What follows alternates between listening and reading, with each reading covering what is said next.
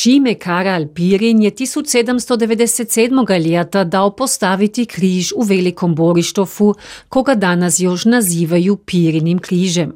Po leta dugom istraživanju je Štefan Karel sastavil rodoslove svoje familije po očevoj strani i je zašao skoro 300 let nazad do uprav ovoga Šime Karala, ki se je naredno narodil 1733. leta, povida umirovljeni vračitelj.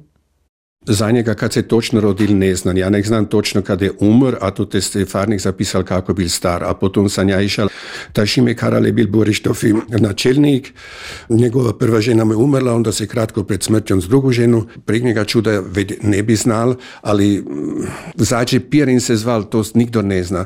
Kad ne more se najeti to ime, premda tu još sad Borištofi postoji i ovdje na Fileži krez Avoga Martina i Pirin, ali Če je uzrok, je li to te bil Pero ali Peter, da je do Pirinoga došlo, to se ne da izvidjeti.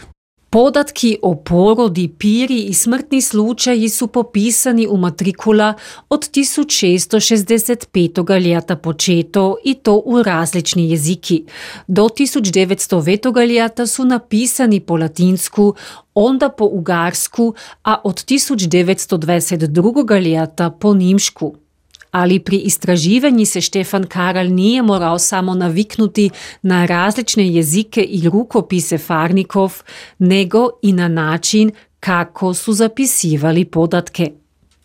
Vsaki farnik ima svoje čine, tako da sam se moral človek dugo, dok je jednoga farnika sam se njegove kratice i se njegov cijel stil našal kako jedan farnik je bil oprezniji, jedan farnik bil točniji, jedan farnik Veljković ni napisal ime, to je rekal, da se muž vako zval, a ženu mi napisal, ko si je zel, tako da je bil već kada je teško.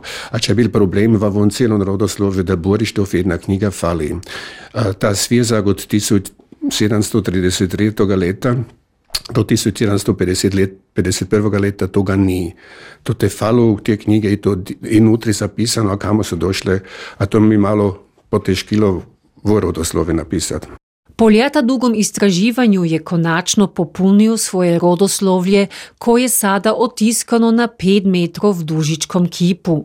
Na ovom je popisano oko 450 imen, a da potomcev Šime Karala i to pri 11 generacijov do danas.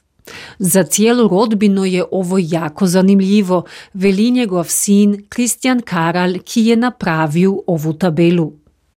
Najnože zestno človek s tým povezan, zna, da je zestno rúd, da to nie samo govor, kako tako, prigadama pa geve smo si si rúd, nek zestno, da je to konkretno, se mora pogledat, dobro, to je tri generacije najzad, i onda smo si mi rúd, znači smo si bratiti v trijetom kolini, na primjer.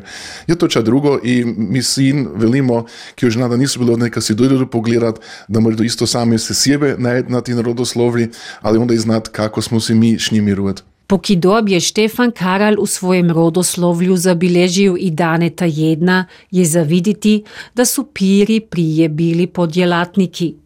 Ali i druge zanimljive stvari oko pirov je izvidil. Žene su tile biti već 16, maksimalno 17 let, pak su se ženile, a i, i muži već tako. A to se mora iz toga vidjeti, um, bi rekal, prosjekni žitak je bil tako, da su maksimalno doživjeli znan 40 let v 17. 18. stoletju i da su bili prisiljeni da ostane porodica na žitku, da se mlado ženu pak i da čuda dice dostane dom. Strpljivost, interes, volju i čuda vremena, ovo sve je Štefan Karal uložil v sastavljanje svojega rodoslovlja. Sada se kripki umirovljeni vračitelj bavi s rodoslovjem Mekine strani i to s Granom Domnanović iz Fileža.